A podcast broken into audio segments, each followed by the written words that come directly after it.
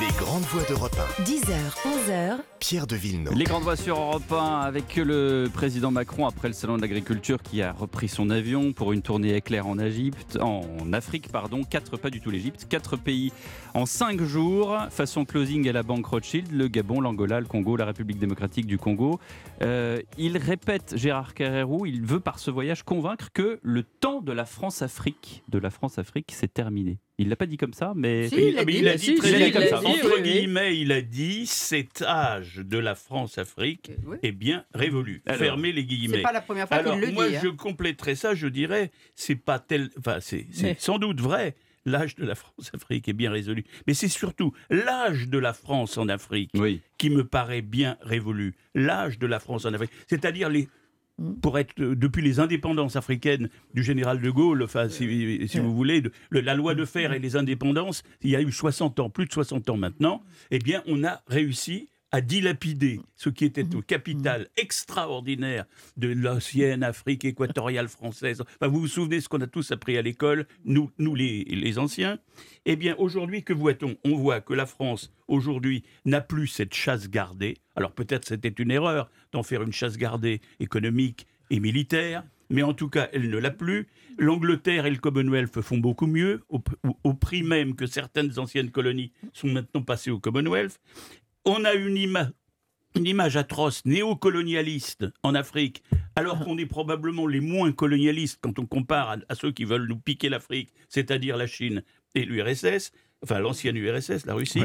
La protection, alors, on- n'a pas parle de réussi sabotage, on n'a pas bien, réussi à sortir d'un truc terrible qui était la protection des oligarchies dominantes. On s'est, on s'est quelque part adou- accoquiné avec un certain nombre de familles qui se sont transmis le pouvoir de père en fils, les mêmes qui se sont achetés des hôtels particuliers partout en France, etc.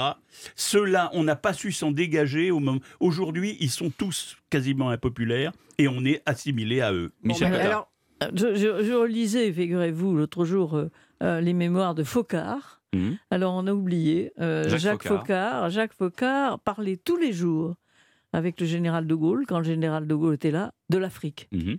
et du rôle de Bien la sûr. France en Afrique. Et finalement, c'est ce qui a fait la France-Afrique. Donc il y a une grande tradition française, mais qui est aussi une tradition du colonialisme. On a le revers du colonialisme. C'est vrai euh, que euh, la Chine colonise autrement. Hein, elle achète des terres, elle euh, construit des maisons. euh, c'est vrai que la Russie intervient autrement, et malheureusement plus, euh, beaucoup plus belliqueusement. Et, et c'est vrai que nous portons, mais c'est vrai aussi pour la- pour la- l'Afrique du Nord, nous portons le poids de la colonisation.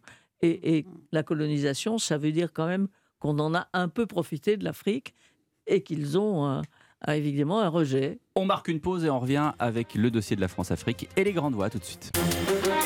Les grandes voix d'Europe 1.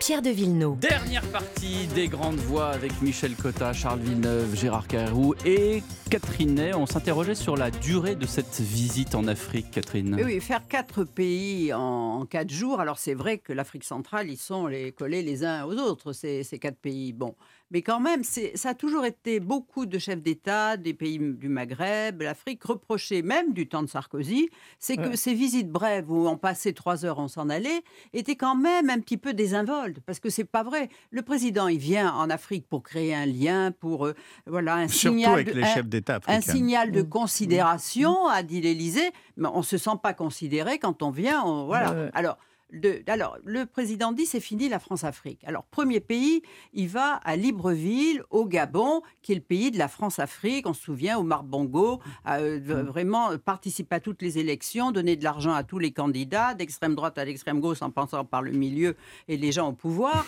Donc, c'était ce parti-là. Et son fils, aujourd'hui, d'abord, ne vient plus en France parce que euh, la, la- justice le poursuit pour des biens mal acquis. Il se fait soigner à Londres, il vit à Londres, et, et il a rompu puisqu'il il adhère au Commonwealth. Bon, voilà. alors, le président vient le voir, lui dit c'est fini la France-Afrique, mais il y a toujours, trois, il y a toujours 350 militaires à, à- bah, à Libreville. Mhm. Alors, le président dit, pour les, pour, les, pour les Africains, le signal que la France-Afrique, c'est fini, c'est le retrait total Mm. des militaires. Mm. Tandis que là, il fait du en même temps, il veut réduire, c'est-à-dire toujours rester mais moins, ou passer des accords avec les pays qui ont euh, qui ont la- les militaires euh, sur le terrain. Alors je pense qu'en Côte d'Ivoire, ça arrange euh, Ouattara, qui a été sauvé par les militaires français, mais sur les autres pays, le Sénégal, c'est pas sûr.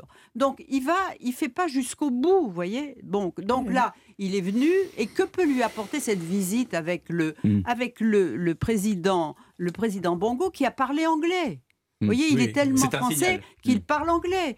Donc il, il s'en va, euh, je veux dire. Alors son seul intérêt, c'est peut-être de le rabibocher avec le roi du Maroc, dont il est de grand ami. Et on sait très bien qu'entre ce moment entre le Maroc et le, et le président français, ça va très mal. Bon, alors je peux continuer sur la. France-Afrique. Il va aussi voir Sassou Nguesso, Ben- qui est le pays de la France-Afrique. Alors c'est vrai que c'est un pays patrimonial parce qu'il vient, euh, je veux dire, le discours de Brazzaville, c'est le discours du général de Gaulle qui a euh, sur la décolonisation. Mais il l'a traité presque de manière désinvolte, quoi, parce qu'il n'aime pas Sassou Nguesso et c'est réciproque.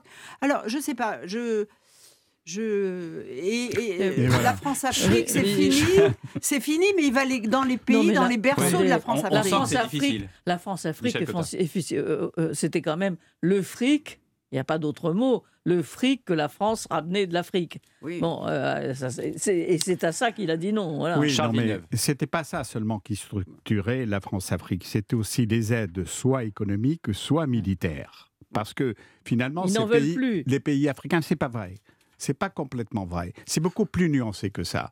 Vous savez, Ah euh, il faut regarder la géographie de l'Afrique et, et ce qui structurait la présence française. C'est l'axe Méditerranée-Golfe euh, Golfe de Guinée, où, qui regorge de pétrole et notamment où se situe l'Angola, bon, qui est l'un des pays les plus grands d'Afrique producteurs de, de pétrole. Bien sûr, mais pas seulement, pas seulement. Et aujourd'hui, Algérie, Mali, Burkina Faso, Côte d'Ivoire, en particulier l'accès aérien militaire de tous ces pays, pas la Côte d'Ivoire, mais tous les autres que j'ai cités, est interdit aux Français complètement interdit. C'est vrai aussi de ce que le président de la République français a qualifié de pays ami, l'Algérie, où l'accès, l'accès, le survol de l'Algérie nous est interdit sur le plan militaire.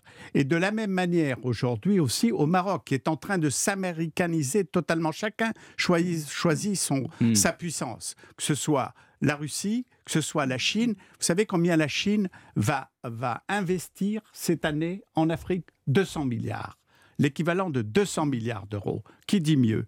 Alors, simplement, ce qu'il faut, ce que là où porte l'effort de Macron, et, on ne l'a pas dit ça, c'est sur des pays justement qui jusqu'à où la France jusqu'à présent était totalement absente.